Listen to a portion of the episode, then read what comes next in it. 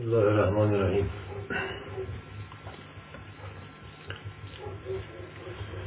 صحبت جلسه امشب درباره مرگ و زندگی است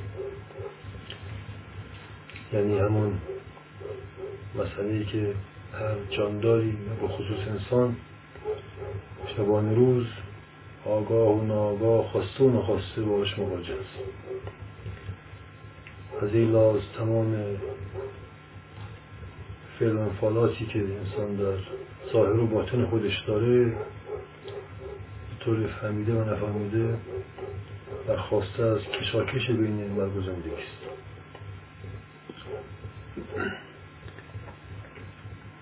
در این مسئله تردید نیست. زیلاز بخشی از این فعل و انفعالات به صورت غریزی عمل می‌کنه در انسان. برخیش هم صورت آگاهانه عمل می‌کنه در انسان. انسان به میزانی که به سن عقل و تشخیص می‌رسه این به قلم آگاهی وارد میشه.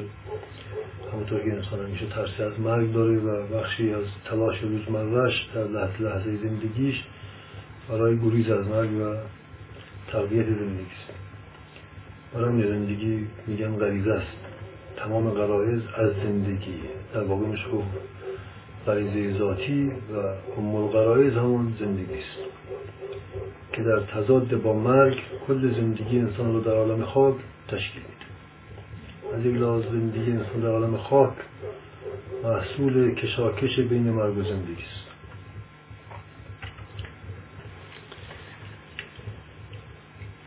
این واضحه که انسان به میزانی که از مرگ میگریزه فعال میشه. یعنی همه فعالیت های درونی و برونی انسان فعالیت های روانی و فیزیکی انسان حاصل مرگ گریزی انسان انسان به میزان وحشتش از مرگ و مرگ گریزی حتی میشه گفت که اساسی ترین محصولات فکری معنوی و فرهنگی بشر نیست. حاصل رویارویی و جدالش با مرگ و تلاشش برای فایق آمدن بر مرگ. مثلا خب معنوی ترین محصول روح و روان انسان در تاریخ خب مذهب است مذهب از یک تماما بر مدار ایده حیات جاوید پس از مرگ بنا شده. اعتقاد به زندگی غیبی و زندگی بعد از مرگ. خب از این حیات جاوید درست در نقطه مقابل مرگ به مفهوم نابودی قرار داره. اگر این ایده نباشه اصلا مذهب نه به وجود می اومد نه انگیزه ای برای به وجود اومدن داشت خب این از مذهب فلسفه هم همینطورن و همه معنویت ها و اندیشه های دیگر هم همینطورن حتی دستاوردهای علمی فنی و تکنولوژیکی بشر هم تلاش های مستقیم و غیر مستقیم بشر بر علیه فایق آمدن بر مرگ یا به تغییر انداختن مرگ هستش. مثل علم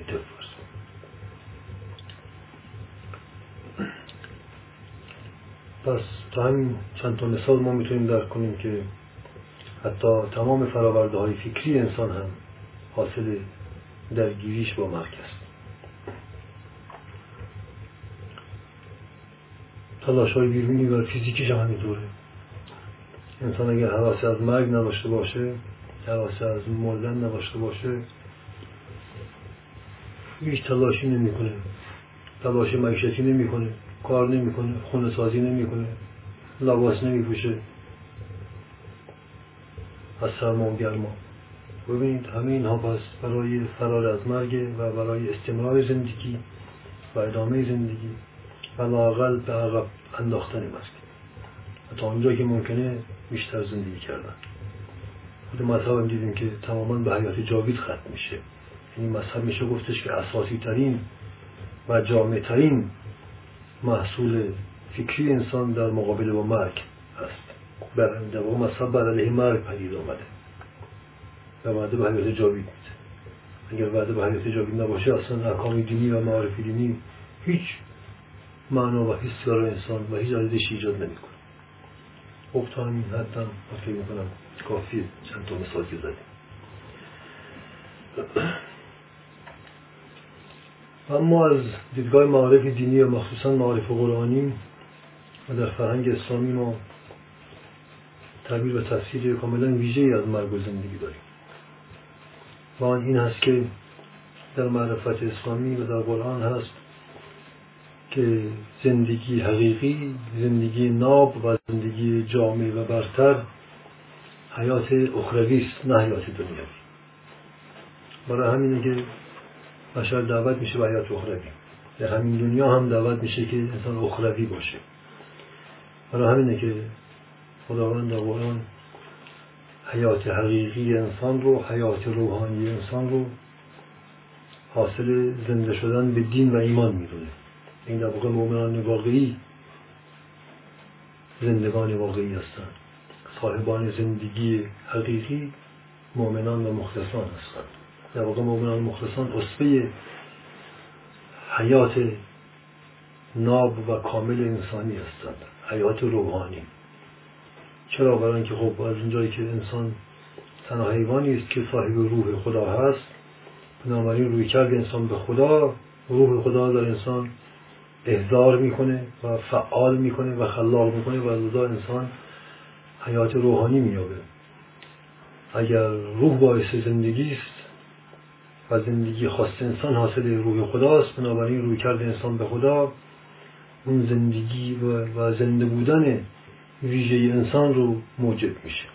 در این صورت یک زندگی جانوری است که انسان ها دارند برای همین خداوند اکثریت مردم و کافران رو میگه اینها جانورند حیوانند.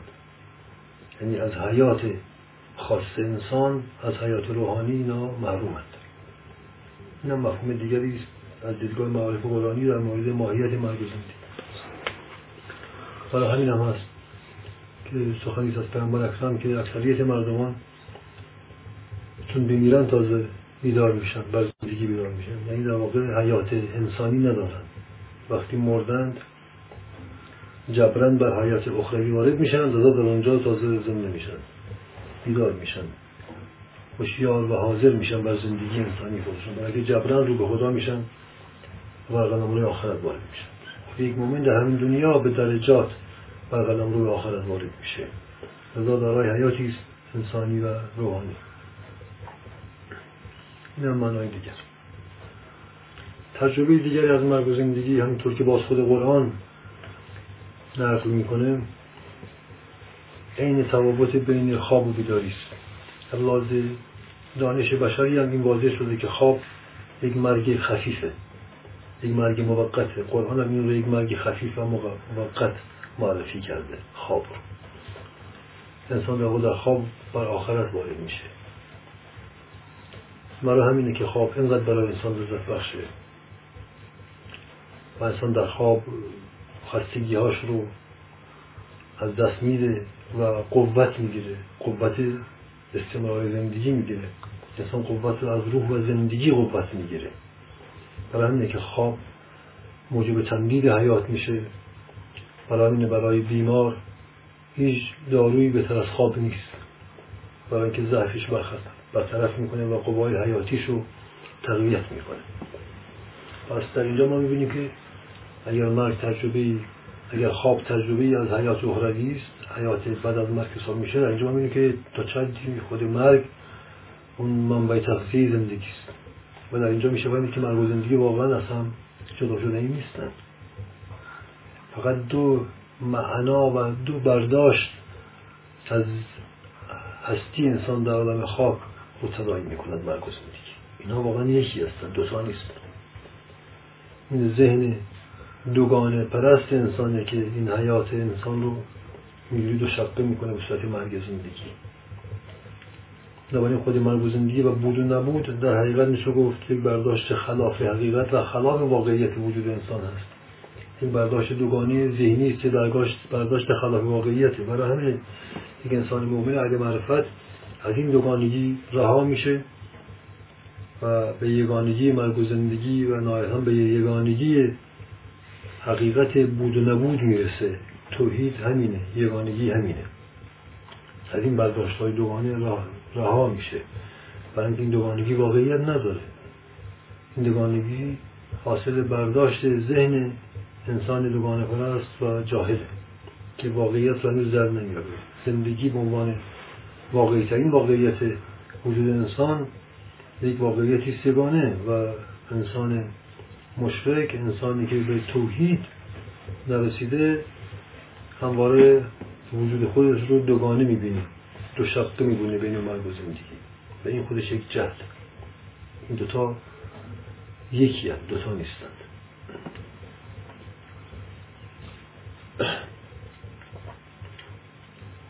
در معنای دیگری از دیدگاه معارف دینی زندگی همان جاودانی نیست. انسان این جاودانگی رو در قلب و احساس روی خودش درک می‌کنه. حتی کافرها هم به درجات این رو درک و دریافت می‌کنند. این جاودانگی با انسان هست. و زندگی به معنای جاودانگی یه چیز موقتی نیست. زندگی همون جاودانگی است. اونجا خب انسان دنیا پرست انسانی که پشت به دین و معارف دینی و احکام دینی از زندگی دینی نداره یکی از عذاباش هم اینه که از مرگ میهراسه و به وحشت میفته یعنی از چه چیزی به حراس میفته از اینکه مبادا این تن رو از دست بده. از دست دادن این تن براش مترادف با مرگ, مرگ به مفهوم نابودی و نابودی همتی میشه. این خودش عذابه. وحشت از مرگ یکی از بزرگترین و اساسیترین عذاب کافر انسان به میزانی که از مرگ میترسه در واقع بایستی گفت کافر. این خودش یک میزان حسی از کفر ایمان همون وحشت انسان از مرگ. و این خودش عذاب انکار دین هست وحشت از مرگ. برای همین در جهان امروز ما می‌بینیم که از اونجایی که جهان غلبه کفر هست می‌بینیم که هرگز بشر و اندازه این دوران از مرگ وحشت نداشته. از مرگ وحشت نداشتنی تا این حد تنپرست نبوده و تمام حیات و هستی خودش رو فقط تن خودش نمی‌دونسته. مثلا امروز حیات هستی خودش فقط تن خودش می‌دونه. و خب با مرگ این تن میفته دیگه تجزیه میشه فاسد میشه میره. لذا مرگ رو نابودی میپندار و همین دلیلی که این همه به بیمه ها مفتلاست و این بیمه تقریبا در واقع میشه بیمه شدن از مرگ حساب میشه و خود همین که موقع چیز بازه بیمه ها هرگز نمی‌تونن جلو مرگ بگیرن. باز بر جنبه های دیگری از این مسئله که وارد بشیم می‌بینیم که از یک تمام احکام دین احکامی هست که به انسان این قدرت و این معرفت رو میده تا انسان مرگ و زندگی نبینه و مرگ و زندگی رو اصلا جدا نبینه و از مرگ نهراسه. در قرآن هم داریم یکی از نشانه های اخلاص در ایمان نهراسیدن از مرگ و بلکه مشتاق مرگ بودن این به معنای نفرت از زندگی نیست نه خیر. یک مؤمن از اونجا که جاودانگی اخروی رو در خودش احساس می‌کنه می‌دونه که همین حیات دنیوی و همین تن تا چندی خود این مانع از این هست که انسان اون حیات حقیقی رو تجربه کنه و ازش لذت ببره. برای همینه که این حد حیات در همین دنیا به نسبت حیات اخروی بازم یک حیاتی بسیار خفیف و خار برای همینه که مؤمنان خالص و اولیاء خدا مشتاق و راقبان به مرگ هستند. و مرگ برای اونها این اصله. درست در نقطه مقابل کفر و کافران. زندگی خود خداست. برای همین حی یعنی زنده از اسمای خداست. اگر انسان زنده است مفهومش اینه که انسان با خدا هست. چون خدا با انسان هست انسان زنده هست.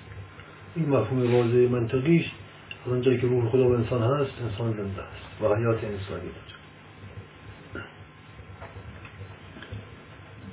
و همین دلیل آنچه که اسمش مرگ هست یعنی سابقه شدن بدن زندگی رو توسعه میده و از قالب زندان تن میرهانه و انسان می‌تونه از حیاتی بسیار وسیعتر و عظیمتر برخوردار بشه. حیاتی جهانی و جهان شمول. روح می‌تونه قدرت پرواز و توسعه در سراسر جهان می‌تونه داشته باشه. و زندگی بسیار عزیزتر و عالیتر و عظیمتر خواهد.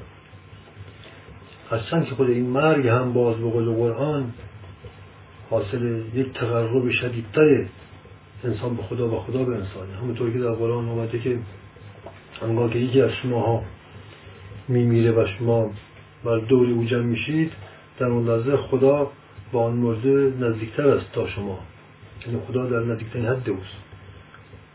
ببین بس خود این مرگ خودش یک توفیق اجباری تقرب الله است.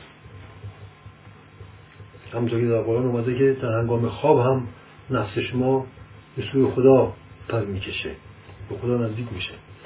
برای همینه که از سخنان بگمان رسول اکرم هست که خواب خودش یک عبادت اجباری است و یکی از بزرگترین عبادت هاست خوابیدن.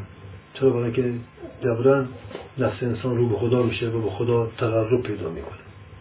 بنابراین میشه که بزرگترین عبادت ها از این چشمه مرگ. مرگ خودش عالیترین عبادت برای اینکه نفس از اصالت تن خارج میشه و با شدیدترین حد تقرب به خدا رو پیدا می‌کنه. و اصلا چون خدا بیش از حد به انسان نزدیک میشه انسان می‌تونه بمیره.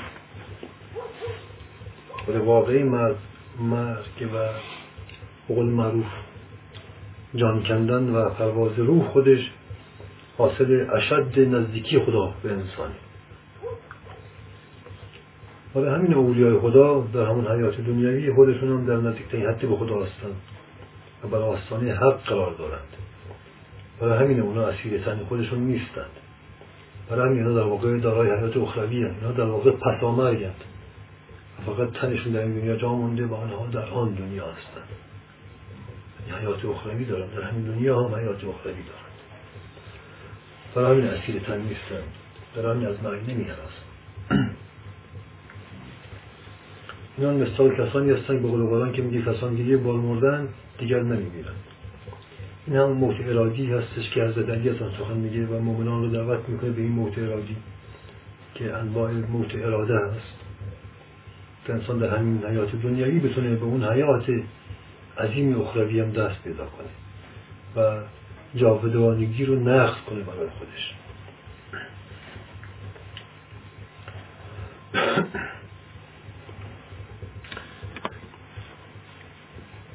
ببینید پس واضح شد که انسان حراسی جز از مرگ نداره. و میزان حراس و وحشت و گریزش از مرگ همان کفرشه. گریز از مرگ همان خدا گریزی انسانه این گرددادی میفرماد که بزرگترین گناه و منشه همه گناهان ترس است. خب ما می‌دونیم که منشه همه ترس هم ترس از مرگ است. برای همینه که موجب کفر منکوریزی خدا گریزی است. مسلمه. به حاصل کفر. انسان به میزانی که با خداست رو به خداست پیرو احکام دین خداست.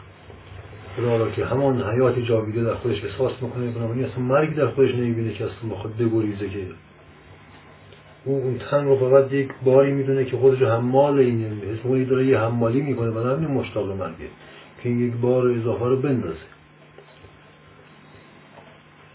برای همینه که کافران رو قرآن و معارف دینی ما میگه اکثر کافران میگه مردگانن نپندار که زندگانند اینا به قدری پشت به خدا شدن با خدا جنگیدند گویی که روح از آنها رخت بسته. اینها واقعا می جنبند و دارای یک حیات جانوری هستند. حیات انسان انسان زنده نیستن. حیات انسانی ندارند و اینکه روح هم و اراده خداست در انسانه. خب جدال با دین خدا یعنی جدال با امر و اراده خدا. یعنی جدال با روح خود. برای انسان در جنگ با خدا یعنی جنگ با اراده او و با روح خودش از دست میده. در قرآن آمده که روح همان امر الهی است. امر الهی هم دینشه دیگه بنابراین پس دین روح و زندگی یک مطلبه. و آن حضور خداست. این مطلب رو واسطی درک کن. انسان به میزانی که با خدا جنگ داره در واقع یعنی با دین خدا جنگ داره. یعنی با روح خودش در جنگه و این جنگ رو به حدی میرسونه که روح از انسان رخت برگیرنده و انسان فقط اسیر زندگی جانوری و حیوانی خودشه حضرت علی میفرماد که یک انسان تا چهار تا مهد را تجربه نکنه ایمانش خالص نمیشه. ایمانش خالص نمیشه. ایمان منشای نزول روح است و منشای حیات انسانی است. در واقع انسان تا این چهار تا موت رو تجربه نکنه یعنی زندگی درش کامل نمیشه و کاملا زندگی زنده نمیشه. که این چهار تا موت معروف است به موت قرمز، موت زرد، موت سیاه و موت سفید. که موت سرخ در واقع یعنی گذشتن از همین جان جانوری. تا به میزانی که اسیر این جان نیست برای تحقق امر دین. از جان خودش میگذره این اولین موت ارادیه که انجام میده. و یک درجه به خدا نزدیک میشه و در قلم رو به حیات روحانی وارد میشه. به میزانی که جان پرستی رو می‌ذاره کنار. موت بعدی موت زرد است. در واقع همان امر به پذیرش فقر است. خب، ثروت پرستی و رفاه پرستی انسان طبق اندیشه و پندارهای جاهلان انسان منظور اینه که انسان نمیره دیگه یا بیشتر اون کنه خب، انسانی که برای تحقق امر خدا و دین خدا حتی حاضر فرق رو بپذیره و ثروت پرستی پیش نمی‌کنه در اینجا موت دوم رو هم تجربه می‌کنه. ما گفتیم که موت این حیاته. موت پذیری باعث زندگی روحانی انسان میشه. و موت سوم مربوط به موت سیاست که در واقع باستی اسمش گذاشت گذشتن از نام غرور و آنچه که اسمش حیثیت اجتماعی است. و این سلسله مراتب چهار تا موت ما می‌بینی که هرچی میریم جلوتر این موت ها سخت و سختتر میشه. یعنی برای اکثر انسان ها برای همه انسان ها در واقع پذیرش فقر چه بسا بدتر از مرگه آدم ترجیح میدن بمیرن ولی ثروتشون از دست ندن گذشتن از غرور و حسیت اجتماعی و ریاست های دنیاوی. چه بسا؟ حتی از گشنگی و جان دادن هم سختتره. و وقتی انسان از این غرور و حیثیت کاذب سیاسی اجتماعیش می‌گذاره دچار موت ارادی سوم میشه و بر حیاتی برتر و حیات سوم و حیات روحانی درجه سوم وارد میشه. تا موت چهارم که موت سفیده که همان تنهایی است پذیرش تنهایی است یعنی دل کندن از محبوب های خود در واقع گفت موتی است آتشی دل کندن هاست و تنهایی تنها شدن که این موت چهارمه که در اینجاست که دین در انسان خالص میشه. یعنی زندگی در انسان ناب به ناب میشه. انسان جاودانگی رو در همین تن خودش در این دنیا در میابه به تمام و کمال. این در واقع تعریف انسان کامل.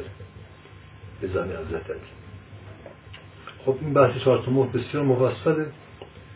جاش اینجا نیست. همینقدر ما اشاره کردیم تا بفهمیم که حیات انسانی و حیات روحانی انسان چگونه به دست میاد. همه اینا درجات دین بود در واقع. خب ما می‌دونیم که امتحانی که انسان پس میده یعنی زندگی تماما امتحانی که در رویارویی با مرگ پس میده.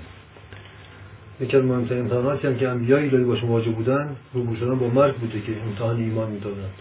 مثل فرض کن بر آتش رفتن ابراهیم.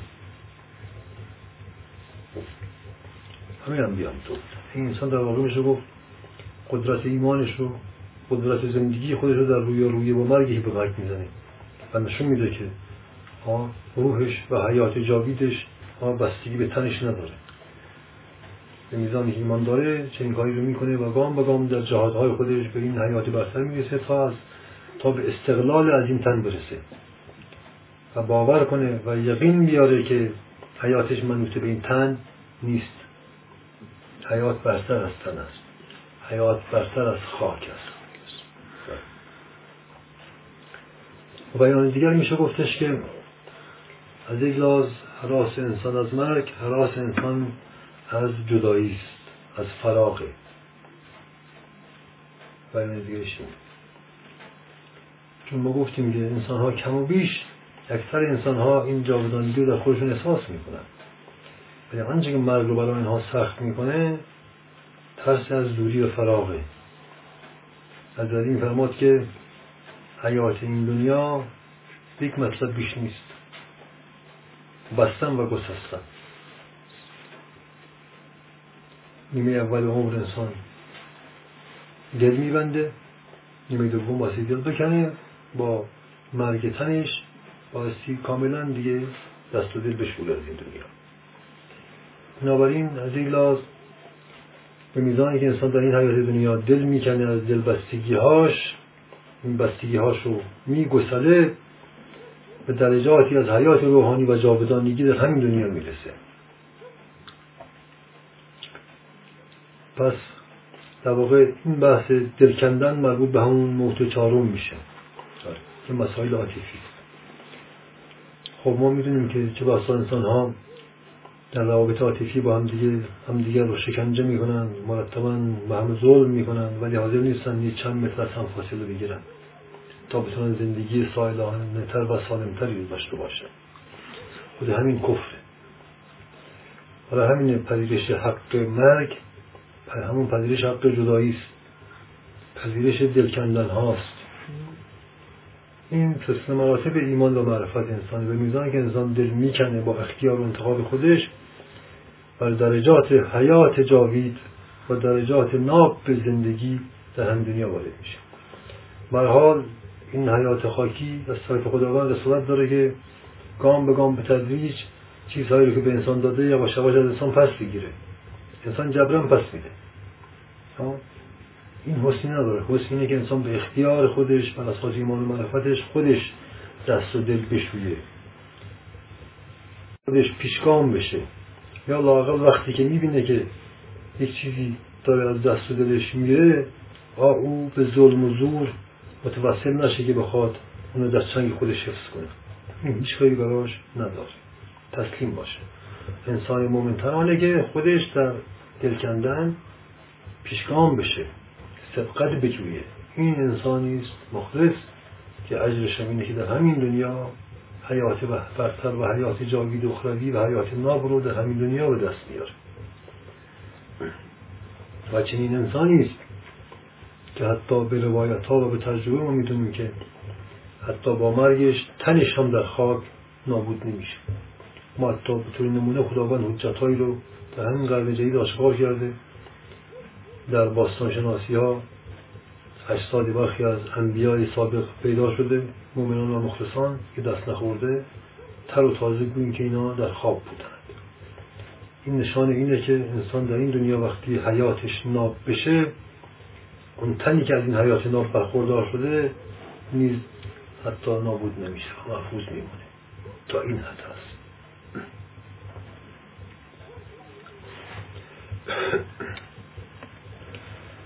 از این لحاظ باید گفت که انسان در عالم خاک فقط و فقط به یک دلیل حضور پیدا کرده و خلق شده. و این رسالت انسانی انسان. و آن اینه که غیب رو در عین آشکار کنه خدا رو در خاک پیدا کنه روح رو در تن به عرصه ظهور برسونه متافیزیک رو به فیزیک بیاره. آسمان رو به زمین برسونه این به بیان دیگر یعنی اینکه زندگی رو در مرگ بیابه هستی رو در نیستی بیابه یا نیستی رو در هستی به هستی برسونه. این همون یگانگی توحیده که هدف دین بود و هدف معرفت هستش. از این میفرماد آنچه که هست دلالت دارد با آنچه که نیست. به همین دلیل انبیا و اولیا و عرفا همه از یک لاز در قدم روی مرگ پرستی و فناپرستی بودند. راه معرفت میگن راه فناپرستی. نه اینکه اینها ضد زندگی و ضد هستی بودن نه. فهمیده بودن که آن هستی جاوید اون حیات باقی اینجوری به دست میاد. این همون نعل وارونه و دیالکتیک نفس انسانه. به تقوا یعنی همین. تقوا یعنی ضد خودت باش تا به خودت برسی. کسی که پیرو به خودشه به خودی می‌رسه به بی ارادگی و جنون و تباهی می‌رسه. خب یا ارادت در عرفان اسلام. مرید باش یعنی ارادت رو بده به یک مؤمن دیگر. ها؟ تا صاحب اراده بشی. کسی که مرید اراده خودشه بی اراده میشه. هیچ و میشه. پس زندگی هم در روی کرده به مرگ. نقد و حی حاضر میشه. خلاق میشه. این فرق انسان با سایر موجودات هم کنیم ابراهیم در آتش در واقع معراج کرد. آتشی که قبول بسوزه بمیر نابود بشه کمال حیات رو یعنی پروردگار رو دیدار کرد. این سخن از رسول اکرمه که در مورد معراج ازش سوال می‌کنن میگن فقط من معراج نکردم. شاید به شکلهای مختلفی انبیای دیگر هم بعضی ها معراج کردن. مثلا یونس در شکم ماهی معراج کرد. این درست جایی که قرار بود میشه نابود شه معراج کرد. چون تصمیم امر خدا بود از مرگ نهراسید مسیح بر صلیب معراج کرد با خدا دیدار کرد. حلاج هم همینطور این القضات در آتش معراج کرد. بنابراین ما می‌بینیم که فرود آوردن متافیزیک در فیزیک و برپا کردن حیات جاوید در خاک فناپذیر و میرا رسالت انسانه و انسانیت انسان به همین میزان. در قلم رو حکمت و فلسفه ها هم ماجرا همین بوده. و انسان آگاه و ناخودآگاه جز این هیچ مقصود دیگه نداره. این یک امر ذاتی هست برای انسان و همین دلیلی که انسان در فرق پذیری و فرق دوستیشه و در روی کردش به فرق و از فرق نترسیدن و فرار نکردنه که به بینیازی و به قناع و قوت روحانی می‌رسه.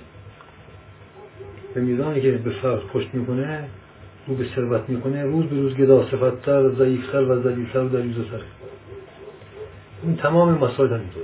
انسان به میزانی که به خدا رو می‌کنه به خودش می‌رسه. دارای هویت ذاتی خودش میشه.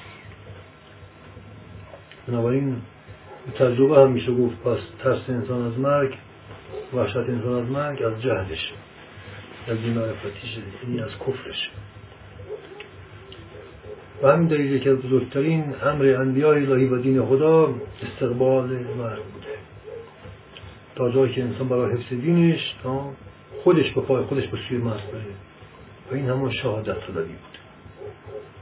این شهادت طلبی باز بنابراین می‌بینیم که یکی از موضوعات دین نیست بلکه در محور دین قرار دارد در محور دین قرار حرکت به سوی شهادت حرکت به سوی شهادت یعنی حرکت به سوی خدا و دیدار با خدا. یعنی حرکت به سوی حیات جاوید. خدا چه این شهادت در عمل رخ بده انسان کشته چه نشه. هیچ فرق نمی‌کنه. مسئله پیدایش متافیزیک در فیزیک در قلم روی فلسفه در غرب هم بوده. در هر جای از جهان به شکلی خودشون نشون داده. خب نگاه کنیم ما سقراط رو نگاه می‌کنیم. ایشان مخیر شد بین مرگ و زندگی.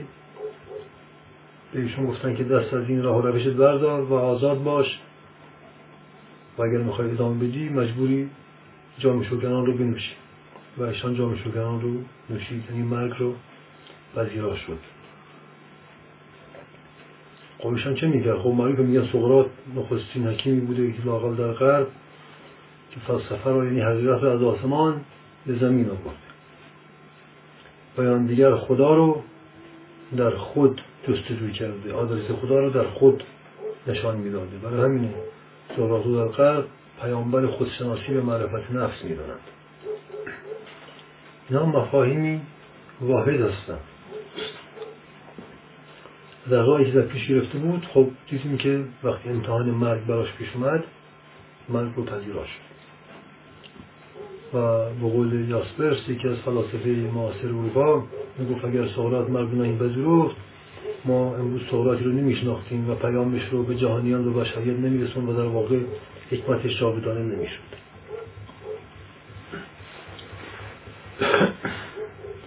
شکلهای دیگری از این واقعه رو ما در رو حکمت و ادب نیز شاهد هستیم. در روی معرفت بشری نیز شاهد هستیم. حقجوی های بشر. مثل ما در قرن دوم سوم قبل از میلاد اندکی بعد بعد از سقراط و افلاطون با یک حکیم بزرگ دیگری ما رو هستیم به نام لوکرتیوس که او را پدر فلسفه التقاط می‌دونن البته التقاط نه به معنای کاذبی که ما امروزه تو جامعه ما بهش فوش میدیم. التقاط به این معنا بوده که همون حقیقت ما برای طبیعه رو در طبیعت نشان دادن. به این معنا نه به معنای کاذبی که ما میگیم و می‌فهمیم. به مفهوم نفاق و شرک نبوده خب ایشون یک اثر بیشتر از ایشون باقی نیست که اگر بخوایم ترجمه فارسیش بکنیم اسم اثر که ازشون باقی مونده از این حکیم یونانی این هست. طبیعت اشیا.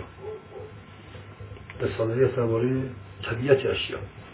که ایشون خواسته بر اساس همان معارف موجود در دوران خودش در یونان باستان می‌خواسته که حقیقت استوره خدایان یونان رو در جهان اشیا و در طبیعت زمینی نشون بده که این خدایان در زمین و در اشیا و در موجودات حضور دارند. خب این کاری بسیار عظیمی بوده که هیچ کسی این کار رو انجام نداد اون نخستین کسی در تمدن غرب مبادرت بچنیم کاری در قلم رو به حکمت و فلسفه کرد. و متاسفانه ایشون یکی از گمنامان تاریخ فلسفه یونان است ایشون یکی از مریدان و پیروان نخبه حکیم معروف اپیکور است که بنیانگذار فلسفه رواقی محسوب میشه. که ایشون یک در واقع بودای دوران خودش بود. کسی بود که معتقد بود که انسان در طریق پشت کردن به لذت ها و روی کردن به رنج هاست که به لذت جاودانه دست میابه مکتب فیکور مکتب اصالت رنج. این مکتب اصالت رنج به این معناست که انسان در فرارش از رنج به رنج مبتلا میشه. انسان در لذت پرستیهاش به رنج و عذاب مبتلا میشه. اگر روی به رنج کنه در رنج گنج میابه و لذت رو در رنج میابه این هم معنای دیگری از همون بحث مرگ و زندگی ما. همینطور ایشون معتقد بود که انسان در روی کردش به مرگ زندگی میابه سقراطیوس که بزرگترین شاگرد مکتب اپیکور و مکتب رواقی هست که ازش اثر بزرگی باقی مونده که گمنام باقی مونده و مورد بحث در تاریخ فلسفه غرب نبوده و نامشون هم حتی جزو گمنامان تاریخ هستیشون خب ایشون در تلاشش برای آشکار کردن متافیزیک در فیزیک در واقع نشان دادن جاودانگی در حیات میرایی دنیا در حدود چه سالگی نصرش رو خلق کرد و به طرز حیرت آور چند سال بعد خودکشی کرد. خب خودکشی ایشون مورد بحثی قرار نگرفته خب این خودکشی های ظاهری یک معنای بسیار متفاوتی از خودکشی های کافرانه و جاهلانی داره که انسان ها معمولا در این دوران از فرط بخل و از فرط نفرت و کینشون نسبت به عالم آدم خودکشی می‌کنند. خب اینها مسائل انتحار هستند که به قول از مسائل لعنت شدگی هستند. اینا زندگی رو لعنت می‌کنند. دین رو و معرفت رو لعنت می‌کنند. بخشایش رو لعنت می‌کنند و به اشد عذاب میفتند و برای نجات از آتش این عذاب در واقع خودکشی می‌کنند به شیوه جنون آسان اینا حسابشون متفاوته لوکرتیوس در واقع واسطه گفتش که امروزه در کشور ما مثلا کسی مثل صادق هدایت در واقع واسطه گفت از قلم رو به مکتب لوکرتیوس و خودکشی او از این جنسه. و مستاق این کلام خدا قرآنه که خداوند هرگاه به مؤمنان امر به خودکشی کنه اکثرا اکرام می‌کنن و فقط اندکی تن به این امر الهی میدن. این خودکشی برای حقیقته برای احیای حقیقته و امتحانی بزرگ است. همونطور که از یک لحاظ شهادت طلبی در قلم رو دین هم اگر بخواد تفسیر روانشناسانه و منطقی بشه نوع خودکشی حساب میاد. همینطور که عمل امام حسین در واقع کربلا خیلی واضح از لازم منطقه سیاسی نوع خودکشی حساب میشه. در ظاهر قضیه. پس معنای باطنی و نیت این واقعه به کلی متفاوت ما بایستی رو درک کنیم که دچار انحراف نشیم. یا بزرگان دیگری در قدم رو به هنر ادبیات که ما می‌شناسیم در خود مغرب زمین خودکشی کردند خب اینا اکثرشون زندگی قدیسواری داشتند. کشی کسی مثل ونگوک نقاش ماری هلندی یا جک لندن خب اینها انسان بودن که در قدم رو به پدید آوردن متافیزیک در فیزیک تلاش می‌کردن. ونگوک در نقاشی جک لندن در ادبیاتش در داستان نویسی. ما این مسئله رو می‌بینیم. ما می‌دونیم جک لندن دانته بود. دانته در واقع میشه گفت تمام طبقات دوزخ و برزخ و بهشت رو که جز عوالم متافیزیک و غیب حساب میشه رو در عالم حیات دنیوی آشکار کرد. پس اینها در واقع میشه گفت رسولان توحید هستند. در قلم های متفاوت هنر ادبیات فلسفه حکمت. و دین و درجات توحید هست. البته خب مقام اینها قابل قیاس با انبیا و یا امامان نیست. ولی خب باستی مقام اینها را در همین رده در سلسله مراتب باستی درک کنیم. باستی.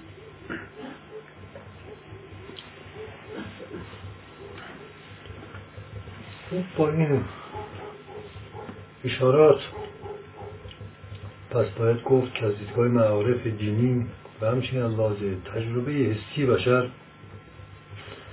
آنچه که عموما انسان ها زندگی میپندارند مردگی است. و آنچه که مرگ میپندارند زندگی حقیقی است. قرآن کافران رو مرده مینامه. هرچند که میجنبند و خداوند رزقشون هم میده. همونطور که انبیا و اولیا و شهدا و سبتقین رو میگه اینا زندگانن و دارن زندگی می‌کنن. اینا میگه نماردن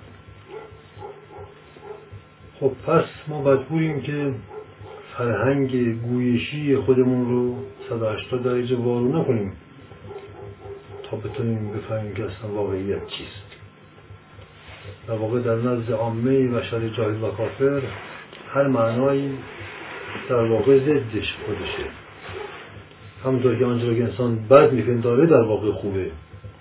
آنجا که اکثر انسان ها میپندارن این خوبه و مفیده اتفاقا در همون واقعیت عمل هم مزر و تماما شر داره ایجاد می‌کنه. و آنها از گاز خودشون فریب دادن و واقعیت رو در نزد خودشون واژگون و معکوس کردند. حتی این رو نمی‌بینند برای همین قرآن میفرماد که اینا کرند کورند نمی‌بینند حتی. ببین. این فرماد از هر چه که میهراسی به سویش برو. خب این یک مفهوم یک حکمت کامل و جامعه یعنی آنچه که بد فکر می‌کنی بده و احساس می‌کنی بده و حس و نفسش ازش میترسه از اون نگریز. حق تو در همون جاست برو تا ببینی که آنچه که در های خودت دنبالش میگشتی در همون چیزی که تو ازش فرار می‌کنی. ببین. از این تعلیم و نیز بر اساس تجربه عام بشر به خصوص بشر امروزی که تمام ارزش ها و واژه هاش وارون است ما می‌تونیم درک کنیم که بشر امروز تنها راه نجاتش و زنده شدنش اینه که بر علیه تمام باورهای خودش بشوره و به ضد باورهای خودش عمل کنه. همون که از حضرت پرسن که شما چگونه به خدا رسیدی؟ میگه من ضد خود عمل کردم. به خدا رسیدم. خدا یعنی مسئله جاوطندگی و حیات هستی در واقع نفس انسان به خودی خود جاهل و بلکه وارونه کار نعل وارونه می‌زنه برای صاحبش. پس انسان به میزان که برخلاف نفس خودش عمل می‌کنه داره درست عمل می‌کنه به حق عمل می‌کنه و به آرمانهای ذاتی خودش می‌رسه به زندگانی می‌رسه به امید می‌رسه به ایمنی که همان ایمان هست می‌رسه و به احساس وجود می‌رسه. و از این حراس فضاینده از مرگ و نابودی نجات پیدا می‌کنه. این حراس خودش توهمه واقعیت نداره. زیرا انسان ذاتا نابود شدنی نیست و دارای حیات جاویده. پس نفس انسان رو فریب میده. از فقر و فلاکت و نابودی انسان رو میهراسونه تا انسان ازش تبعیت کنه. در واقع نفس انسان این رسالت داره که انسان رو فریب بده. در واقع آن چیزی که میگیم ابلیس خود نفس انسان. ابلیس از نفس انسان حاکمه. انسان نفس پرست ابلیس پرسته. یعنی انسان واژگون سالار و وارونکاره و حیات و هستی رو در خودش داره سرکوب و تباه می‌کنه و خودش رو داره می‌کشه. بنابراین آنچه را که انسان میپنداره مرگ زندگی همونه. آنچه را که زندگی میپنداره مردگیشه و با ما بقیه ارزش هم تماما همون از اونجایی که مرگ زندگی اساسی ترین ارزش هاست و وجود آدم و بود نبود الفبایی ترین محک ارزیابی و اندیشه و قضاوت هست. بنابراین انسان باستی جای بود و نبود رو عوض کنه در ذهن خودش تا به حقیقت برسه. آنچه که انسان میپنداره که این بودشه در حقیقت سمت نابودی و هلاکت و فلاکتش در واقع انسان بایستی جای بود و نبود رو عوض کنه تا زنده بشه. جای مرگ و زندگی رو در احساس و ذهنیت و باورهای کاذب خودش عوض کنه تا زنده بشه. باز هم ما میگیم انسان امروز انسانی است اسیر بیمه ها بیمه ها یعنی حراس آوری ها خود همین بیمه ها نشون میدن که انسان امروز تا چه حدی در وحشت از مرگ و نابودی پیشا پیش مرده. و اسیر مرگ تدریجی است. اسیر عدم خودشه. خب برای همینه از یک لازم می‌بینیم که انسان امروز حتی جانش هم براش به پشیزی نمیارده برای همینه اینقدر دیوونه و ماجراجویه. این به دلیل شجاعتش و نترسیدنش از مرگ نیست بلکه دلیلش اتفاقا اینه که تا چه دیو مرده است که جانش هم براش به پشیزی نمی‌رسه. برای ابلهانه ترین بازی ها و ماجراجویی های خودش همین جان حیوانی خودش رو هم از دست میده.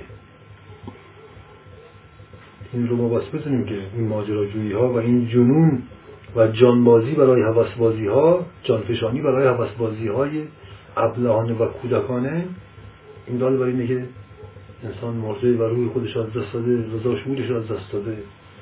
انسان به میزانی که قدر جان خودش رو میدانه ارزش جان رو درک می‌کنه زنده هست و به همون میزان طالب زندگی نابتر و عالی تره و به همون میزان در مسیر حقیقتی که میره از مرگ نمیترسه بلکه آنچه را که مرگ تر می‌بینه می‌بینه که این گشایشی است عظیم برای ورود به زندگی برتر نابتر و حیاتی عالیتر و عظیمتر و گسترده تر و اینکه این انسانی که اکثرا در واقع میشه گفت مردگانند به قول قرآن علاجشون چیه سوال اینه چه باید کرد؟ ما از علی میفرماد که قلوب جز به نور معرفت نفس و حکمت زنده نمیشه. و این صحبت ها صحبت های معرفت نفسی است. قلوب اگر مرکز حیات هستند مرکز زندگی دل انسانی. مرکز حیات انسانی دله خب بنابراین این دل به نور معرفت نفس وقتی انسان برگرده ببینه که تا چه مرده است این نور معرفت رو بر دل بتابانه دل زنده میشه. ما اول صحبت گفتیم که انسان فقط به این دلیل خلق شده تا معرفت پیدا کنه بر حیات هستی. تا نهایتان خدا را در همین زمین و در حیات نقد خودش و در واقعیت زندگی خودش درک کنه و نهایتا دیدار کنه. خب بنابراین بعد انسان درجات حیات انسانی درجات حیات عرفانی است. عرفان مفهوم معرفت نفس نه شعر و شعار و کلمات زیبا و حکایت های عرفانی. اینها معرفت نفس نیست. اینها خودش نوع سرگرمی فریبنده است. بنابراین این صحبت ها درباره مرگ و زندگی از اونجایی که قریبی ترین و ذاتی ترین و حی حاضرترین قرای زندگی هست. انسان که قدر هر چیزی رو نکنه قدر همون حیات جانوری خودش رو می‌دونه بنابراین سخن درباره مرگ و زندگی ذاتی ترین و جذاب ترین معرفت برای حیات است. و انسان به میزانی که از چشم معرفت نفس ببینی که در چه مرده و کرخ هست و آنچه که او زندگی مینامه در واقع مردگی اوست این نور معرفت زندگی بخشه اون قلب عرفانی رو بیدار می‌کنه آن وجدان رو به خود میاره و این سرآغاز حیات انسانی انسان هستش.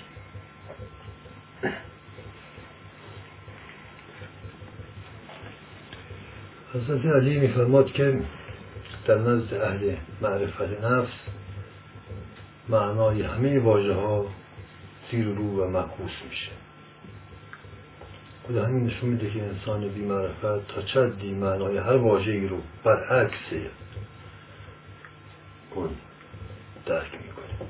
یعنی تا چدی انسان واژگون سالار و گمراست و اسیر نهل وارونه است و برعکس راهی که فکر می‌کنه درسته داره تیه تری می‌کنه. کل تمدن علمی فنی امروز کاملترین و اوریانترین بیان همین حقیقت. ببینید جهان امروز جهان وحشت ها تا سرحد جنون و مالیکولی است. حتی خودکشی های مدرن امروزه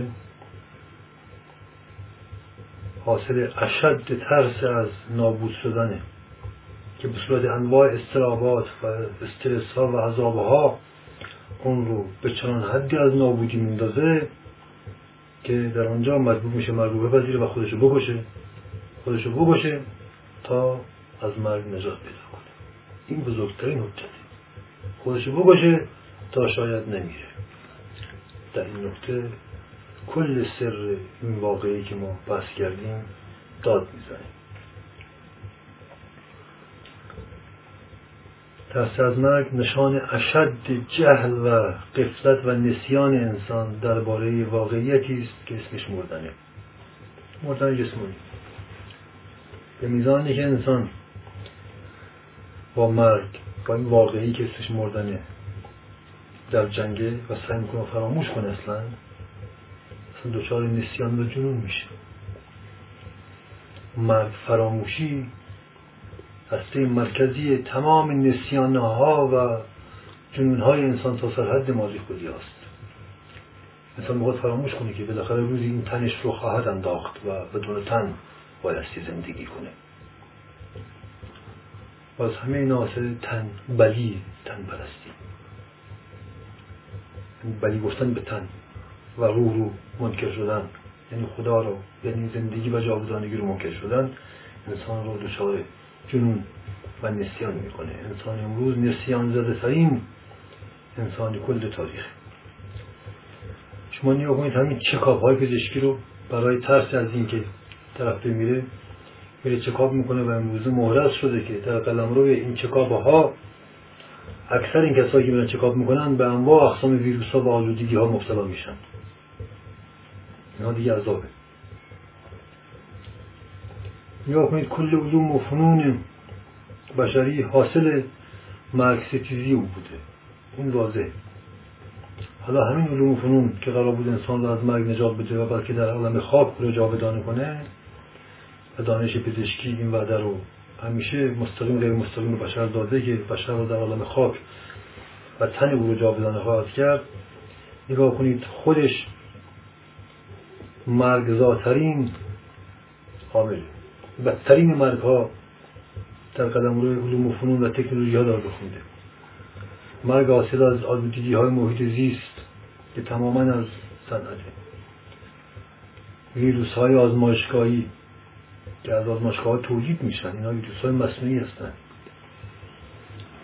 تصادفات و جنایاتی که در بیمارستان ها و در مطب ها رخ میده که کسی صدا در نمیاره نه اما قلم هایی هست که با مرگ ستیز کردن و خواستن مرگ رو بمیرانند.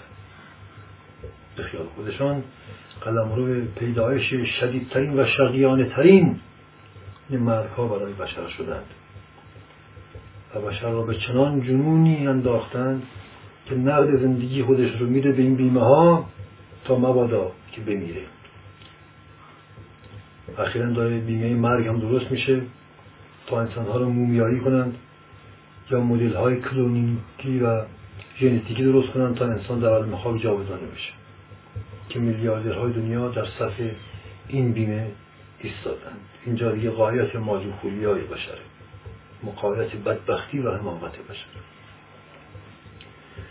ترسی از مرگ نشانه مردگی انسانه. زیرا انسان از مرگی که زندگی میپذیره. آنچه که انسان آن را مردن مینامه یعنی ثابت شدن تن از روح یک واقعی است که چند لحظه اتفاق میفته و بعد زندگی بر سر آغاز میشه. مثل خواب. مرگ یک خواب قلیل و شدیده. پس نابودی نیست.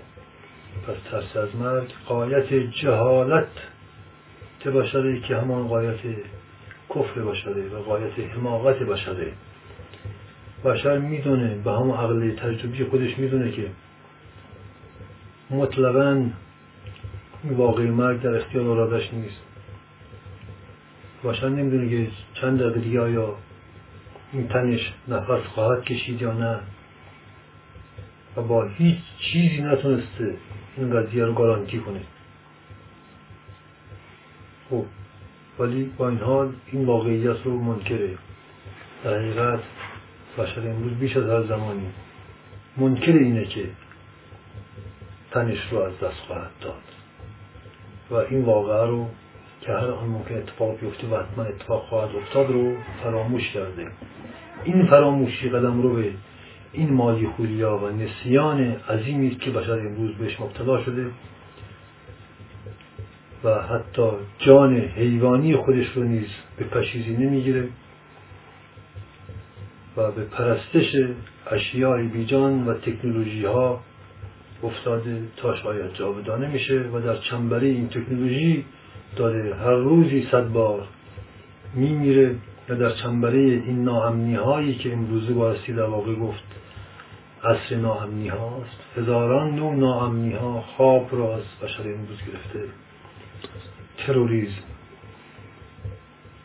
ویروس ها ناامنی های ناموسی جانی. نگاه کنید تا چه هیچ کس تا فردا صبح نمی‌دونه آیا این اموازی رو که جمع کرده را خواهد داشت یا این دوزی از دستش خواهد گرفت. با همین حال بشر حاضر نیست به خودش بیاد. پس سخن اگر کوتاه کنیم اینه بشر امروز از وحشت نابودی مبتلا به الکل ها و مسکرات و مخدرات شده. تا بتونه مرگ رو و مردن رو فراموش کنه. یعنی فراموش کنه که انقریب تن خودش رو از دست خواهد داد. حالا که خود مرگ به قول قرآن سکر عظیمه بزرگترین مستی هاست و تنها مستی لذیذ و حیات بخشه. مرگ.